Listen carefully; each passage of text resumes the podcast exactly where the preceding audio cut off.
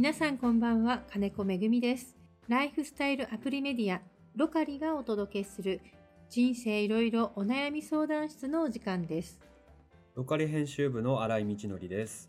この番組は元衆議院議員で現在はコメンテーターとしてもご活躍の金子めぐみさんをお迎えしてロカリ読者から届いた様々なお悩みの相談に乗ることで少しでも皆様の生活のお役に立てたらという思いを込めてお届けします。金子さんよろしくお願いします。はいよろしくお願いいたします。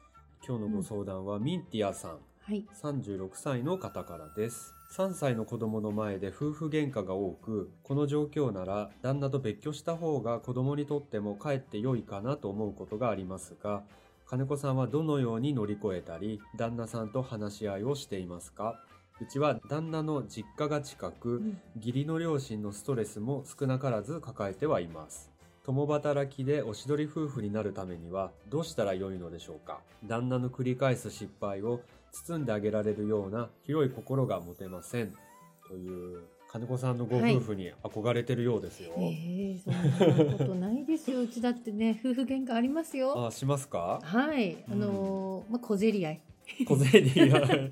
小競り合いはね日々ありますよね ただねうちの場合喧嘩に関して言うと、えこうあんまりね引きずらないというか長長引かせないえっていうことはお互い決めていて、はいで、まあ、あの日をまたがないって言ったらいいかな。ももう翌朝、気持ちよく朝迎えたいのうんでなるほど。そのうちその日のうちに解決をするっていうのはお互い多分意識的にやっていてえ。で気になることは必ずその日のうちに言うえあの電話で言ったり、うん。メールでやり取りしたりっていうことをしますね。あー持ち越さないんですね。持ち越さない。ええこれは一つありますけどでもただうん夫婦喧嘩はね、まあ、我が家に限らずどのご家庭にもいろいろとありますよ。そうですね。所詮他人ですからね 夫婦ね。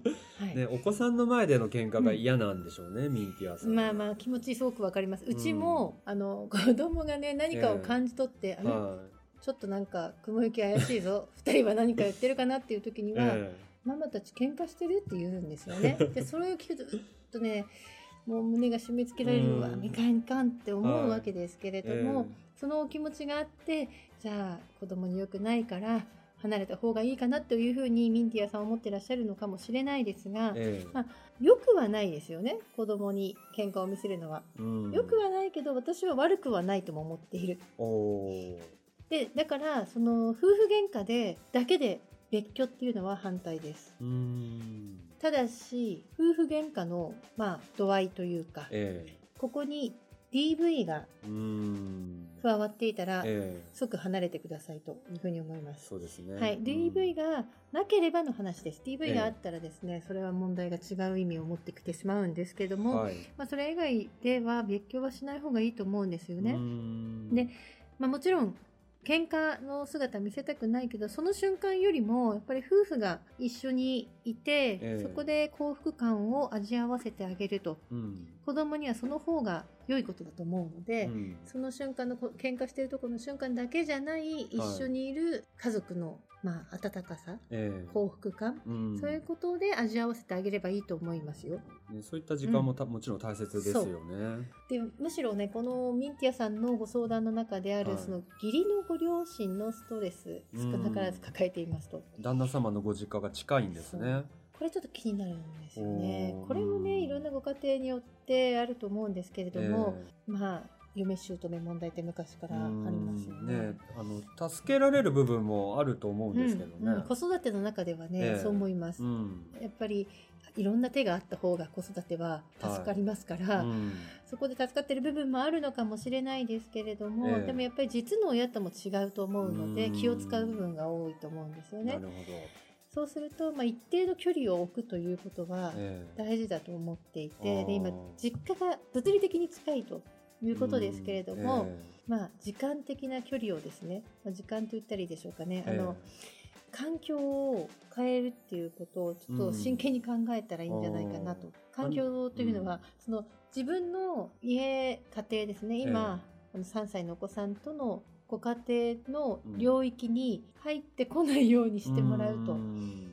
それはあの近いから気がちなんだけれども、まあ、たまに顔を出してもらうようにする、もうちょくちょくだと、うん。あ、また来たのかなって、それがストレスになってしまうので、うん。ここは旦那様とご主人と相談をしていく中で、うん。ちょっとそこの距離をですね、ええ。時間的なところ回数を減らしてもらう、来てもらう回数減らすとか、うんまあそれを真剣に考えてうん。改善した方がいいかなという、そこのストレスの方がなんかあるような気がしちゃいますね。まあ、何も引っ越さなくても、そうですね。あの時間的な距離を取れば。そういうことですね。うん。うん。でまあ喧嘩の中でもねいろいろあると思うんですけど、ええ。私はあの基本的にあんまり完全に忘れてしまうあっさりは忘れてしまうタイプなんですけ おど得なタイプですね。そうですかね、はい。比較的そうですよね。はなんですけど、まあ、蓄積してしまうタイプの方もいらっしゃると思うい。ので、えその蓄積タイプの方のにはやっぱりさっきも言いましたけど、うん。まあ、日をまたがないもそうなんですけれども、できるだけちょっと嫌なことがあったえら、はそれは早い段階であの積まないといけない、いうん。それがもし嫌なことがあってどんどんどんどんどんそれがですね、えまあ、増幅していくと、えうん。自分の中でたまりたまって大きくなっていくと、うん。何をやっても相手のもういろんなことが悪く見えてくる。うん。腹が目立ってしまうと思うので、小さいうちにうん。違和感嫌なことがあったと思ったら相手にそれをぶつける。つまりコミュニケーションうん。が全てなんですよ。なるほど。うん。ね、おしどり夫婦になるためには、おっしゃってますけど。我が家おしどり夫婦によかったですよ。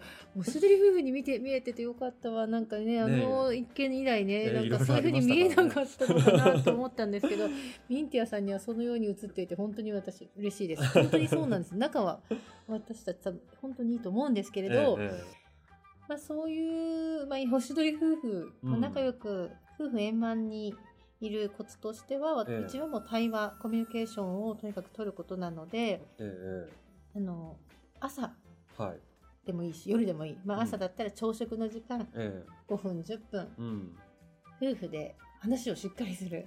気になることがあったらその時に全部吐き出す、え。で朝はもう忙しくてそれどころじゃないわっていうことがあれば、うん。夜でもいいですよね、晩酌時間を持って5分10分のね、ええ。時間でえ、ー話をするとうちはそれをルールにしていまえす、えはい、ですので、まあ、コミュニケーションを取るって言ってもなかなかできないわっていう方にはですね、1日のうちのその5分10分の時間をお互い必ず作るというルールを作っていただきたいと思いますね。なるほで今朝もあったんですね実はあの夫がですね、ど。はちょっとイラッとしたことがあったそうなんですね。い。金子さんに対して。はい私の発言で。ででイラついた僕は今イラついてるんだっていうことを私にイラついてるということを伝え伝えてきたんですよね。僕はこういうことをイラついていると。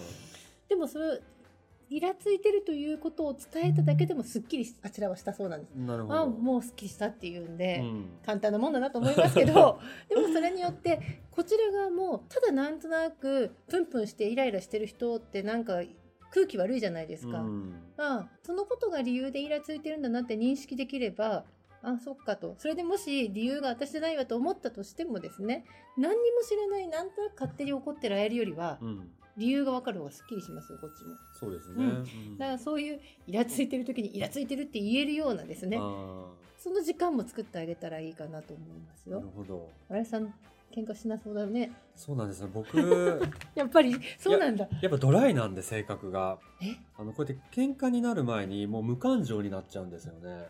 こなんでまあ逆に難しいパターンですよ。そう、だからこの旦那さんまだ喧嘩してくれるだけ優しいんじゃないかなと思って。どうしたらいいんだ？こんな相談を受けた時は何て言ったらいい？いや無感情というかそうね無感情無関心になった時ほうんそうんどう対応していいかわからないですうね。ん 殻に閉じこもっちゃうわけだ。もう別に自分の中でそう、もうね、シャッター下ろしちゃうんですよ。コミュニケーションが取れないじゃないかそしたら。そうなんですよね。だから、いうんミンティアさんまだ旦那様救いはありますよって 言いたいですね。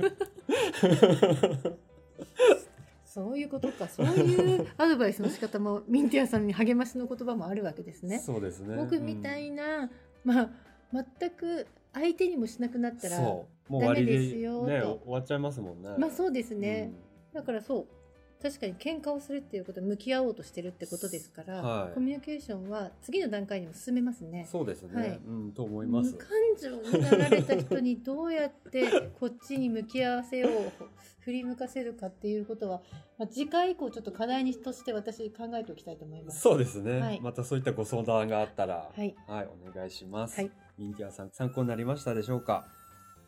それでは次回も金子さんにロカリ読者のお悩みにお答えいただきたいと思います。金子さんに聞いてほしいお悩みや、それ以外にもこういうテーマで話してほしいなどのご意見がございましたら、質問フォームよりお送りください。